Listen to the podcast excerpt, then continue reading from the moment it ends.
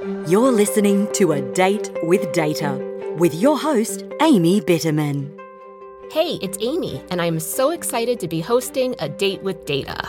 I'll be chatting with state and district special education staff who, just like you, are dealing with IDEA data every day. A Date with Data is brought to you by the IDEA Data Center. Welcome to the second episode of our two part series with Dr. Laura Moran, educational consultant with the Pennsylvania Training and Technical Assistance Network, and Barbara Mozina, special education advisor for the Pennsylvania Department of Education. If you missed part one, make sure to listen to the last episode and hear the beginning of our conversation about their SSIP, which is focused on increasing graduation rates and decreasing dropout rates for students with disabilities. So, you talked about how you embedded that stakeholder engagement, the parent and family involvement aspect, as well as equity in this second iteration throughout all of the work. So, can you talk a little bit about really how you've been able to engage stakeholders, especially parents and those diverse stakeholders, in your SSIP efforts? And are there ways that you've helped to build their capacity to contribute and collaborate in the work? So initially, our stakeholder group was really the Special Ed Advisory Panel, which is our governor appointed members that are required through IDEA. And so we would meet with them regularly. Laura would come, I would be there. We would present almost monthly throughout the school year. But moving into the second iteration, as we all know, that the new package required more diverse and ongoing stakeholder input. And so we decided we would reach out to more people than just the special advisory panel. So we built capacity with diverse groups of stakeholders, such as our parent centers. We work with families and youth with students with disabilities. We work with advocacy and family involvement conferences. We I present at almost every conference, um, national. I'm not nationally within our state that we offer. Mm-hmm. National, um, but nationally too. Nationally yeah, too, Barbara. And that's true nationally we have a Pennsylvania State Task Force, and and so we started presenting to them on a regular basis. So what we're doing is, and as I explained to many of the folks now, I I I want to present it in bits and pieces because we know how complex the state performance plan annual performance report is, and then add on to it the state systemic improvement plan. So we know how complex these things are. So in order to build capacity and you know allow us to have advocates, parents, school personnel who understand this work we, we're trying to feed it to them regularly in bits and pieces, just like we would scaffold and and teach children. So we're doing that so that people are able to contribute to the process. And when we present, we ask for input.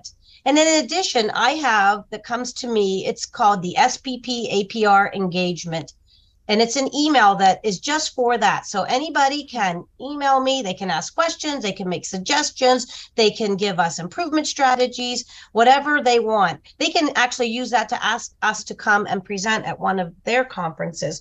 And so we have that. That works all year round. And then in addition to that i'm building a website that's an spp apr ssip or SSIP engagement website where just a ton of information is in there. Plus they can go in and make comments on stuff. So that's that's kind of how we grew our two-way communication so that we could get feedback from stakeholders as well as we could provide information to them on an ongoing basis. The other thing we've done and what barb is talking about too is how can we get student voice? Mm-hmm. that's something we really want to focus in on. And so we've done some surveys with students asking them how interventions are going or supports or are they getting what they need? We've also had some students create some videos that we've posted on our website. Hmm. but one of the things we really wanted to do again is going back to that attendance behavior and course performance. And so we wanted to create a publication on like just a one pager. What are some things i can do as a student to make sure that i am coming to school i am making sure that I'm engaged and involved and my behavior is on track and I'm passing all my classes. So we did focus groups of students and they helped us to create a publication. We call it CAPS. That's our logo, completion for all Pennsylvania students. And they helped us to say, what are some things I can do as a student to help with my attendance? What can I do if my behavior is interfering with my school success or, or my grades? And like I remember, for example, they said, ask a friend to help you study for tests or quizzes. That was one of the things they came up with to help you around course performance. And I have to say, when I was thinking of some ideas or concepts around how to help a student around course performance, that's not something I would have thought of. But that's the importance of getting that stakeholder engagement. And that's just one example with students. We found the student publication was so successful. We then did the same thing for our families, and we did focus groups of families again to help us. How can you help your student graduate? And again, we focused in around the areas of attendance, behavior, and course performance. And they gave us some really insightful information and then finally, just last spring, we came out with a publication on the ABCs of equity. And our questions that we ask are things like for attendance, do your students feel welcome? So, how are your policies or practices? Are they pushing students out or they encourage students to come and stay in schools with regards to behavior? And then for course performance, are you really looking at having high expectations for all of your students? So there's just been really many creative ways we try to think about engaging families and students and then as a result having these wonderful resources that we can share. The other thing i really want to thank idc for is this summer our members of our state group team attended a conference and it's this summer and it focused in on how to be a data influencer but also how does your data tell a story And I know Barb and I have been working on as we're meeting with our various groups like our special education advisory panel or our parent family groups and others. We're trying to make our PowerPoints and different things to tell a story. And so I think that was just, again, I really want to thank IDC for helping us think about yes, you have the numbers, but there's a person, there's a student behind that number and I think we're, we're just trying to think of more ways that we can make our information more relatable and tell the story for our audiences.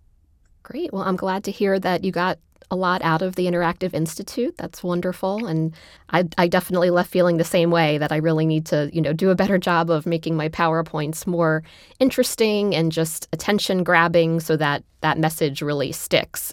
And also, the resources that you mentioned that you developed are wonderful, and we'll put links in the notes to those resources for others to check out. The whole IDC thing, Amy, it was funny because yeah. our Carol Clancy, our bureau director, was with us mm-hmm. in Nashville. So she raised the bar immediately for all of us. and, um, yeah. She would she'd say, ah, there's too many words in this PowerPoint. Mm-hmm. I have to fix it. And at first, I, I embraced the idea like Laura did and you, and it was wonderful. But honestly, it was within two weeks. I was putting together a PowerPoint utilizing some of those recommendations that we learned. And now it be, it's a little bit more of second nature, but it yeah. wasn't at first. yeah. But uh, yeah, it does make it more um, more visible for our audience. Yeah, it takes some practice, but I think, you know, being an audience member, you can see the difference um, yourself. So you know that it's really important to to try to make things as exciting and make them resonate, that storytelling, connecting with your audience. Everything you're doing sounds amazing. And I, I know looking at your SIP from your last SPP APR, you've made some amazing strides and accomplishments. So, what are you working on now? What plans do you have for the future related to keeping that momentum going and continuing to, to improve graduation rates?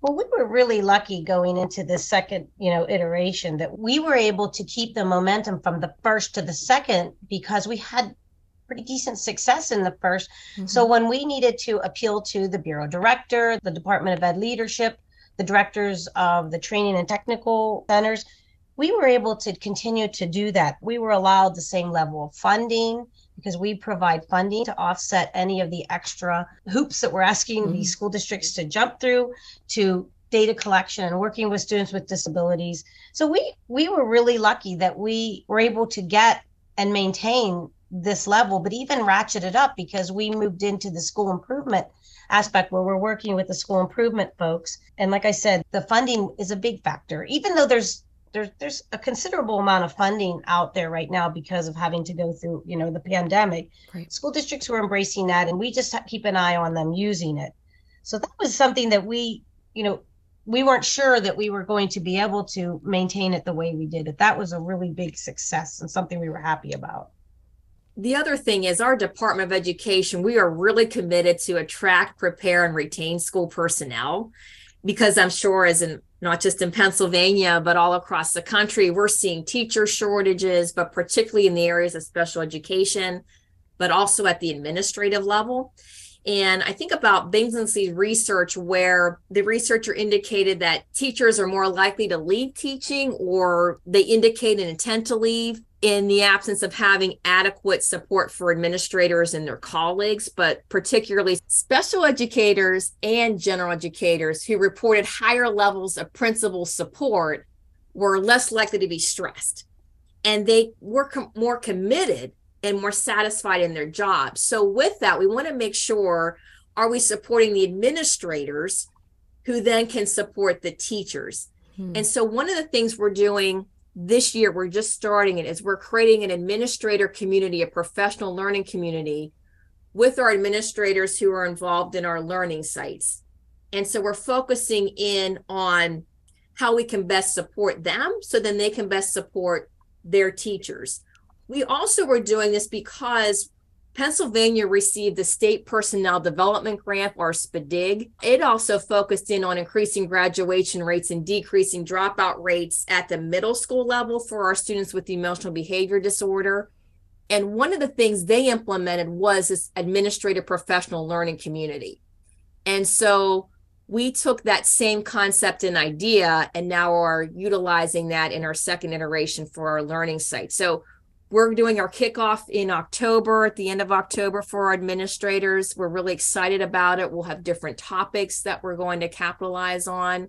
And it's just really been a really great way for us to say, how can we best support our administrators so then we can continue to attract, prepare, and retain some of our other personnel that may otherwise may leave for, for various reasons.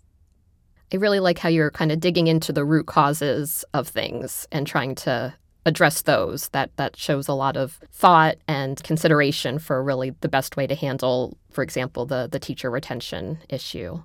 Finally, can you share a success story or something that you're really proud of related to your SSIP?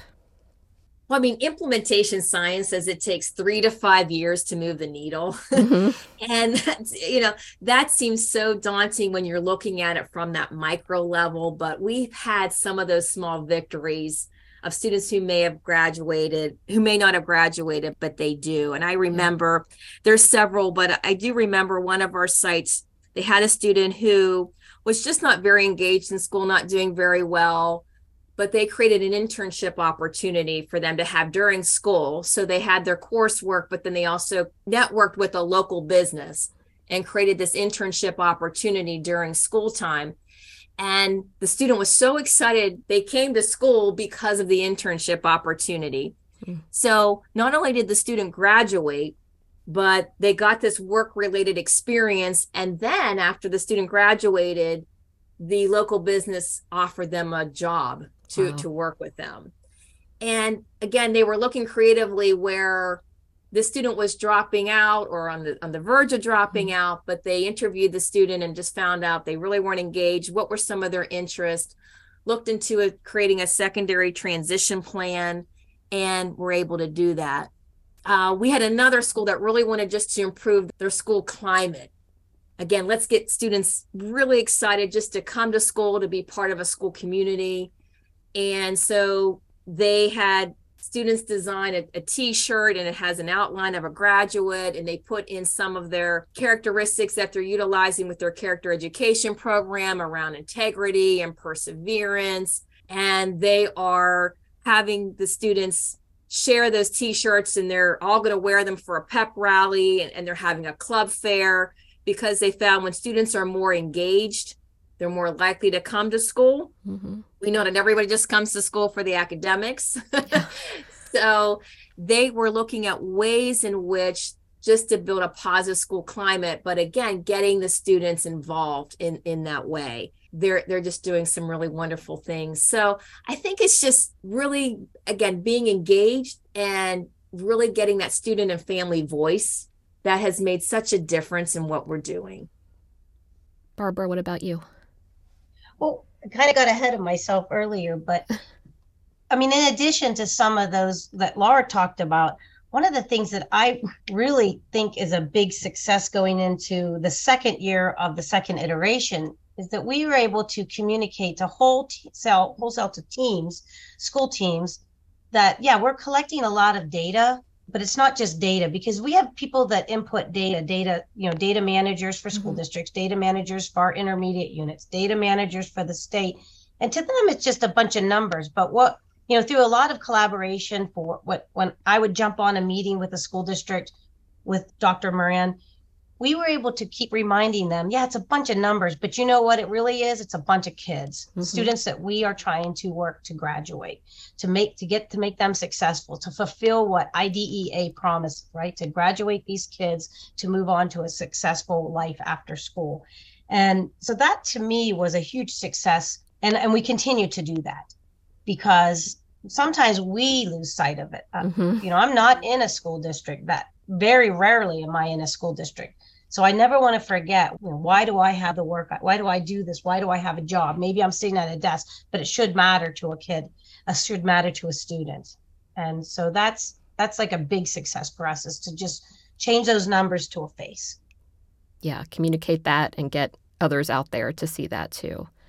Well, thank you both so much for joining today. You've shared some really rich information and we'll put resources, links to the resources that you've developed in our notes. And thank you so much for being on. We really appreciate it. You're welcome. Thanks for having us. Thank you for this opportunity. To access podcast resources, submit questions related to today's episode, or if you have ideas for future topics, we'd love to hear from you. The links are in the episode content, or connect with us via the podcast page on the IDC website at ideadata.org.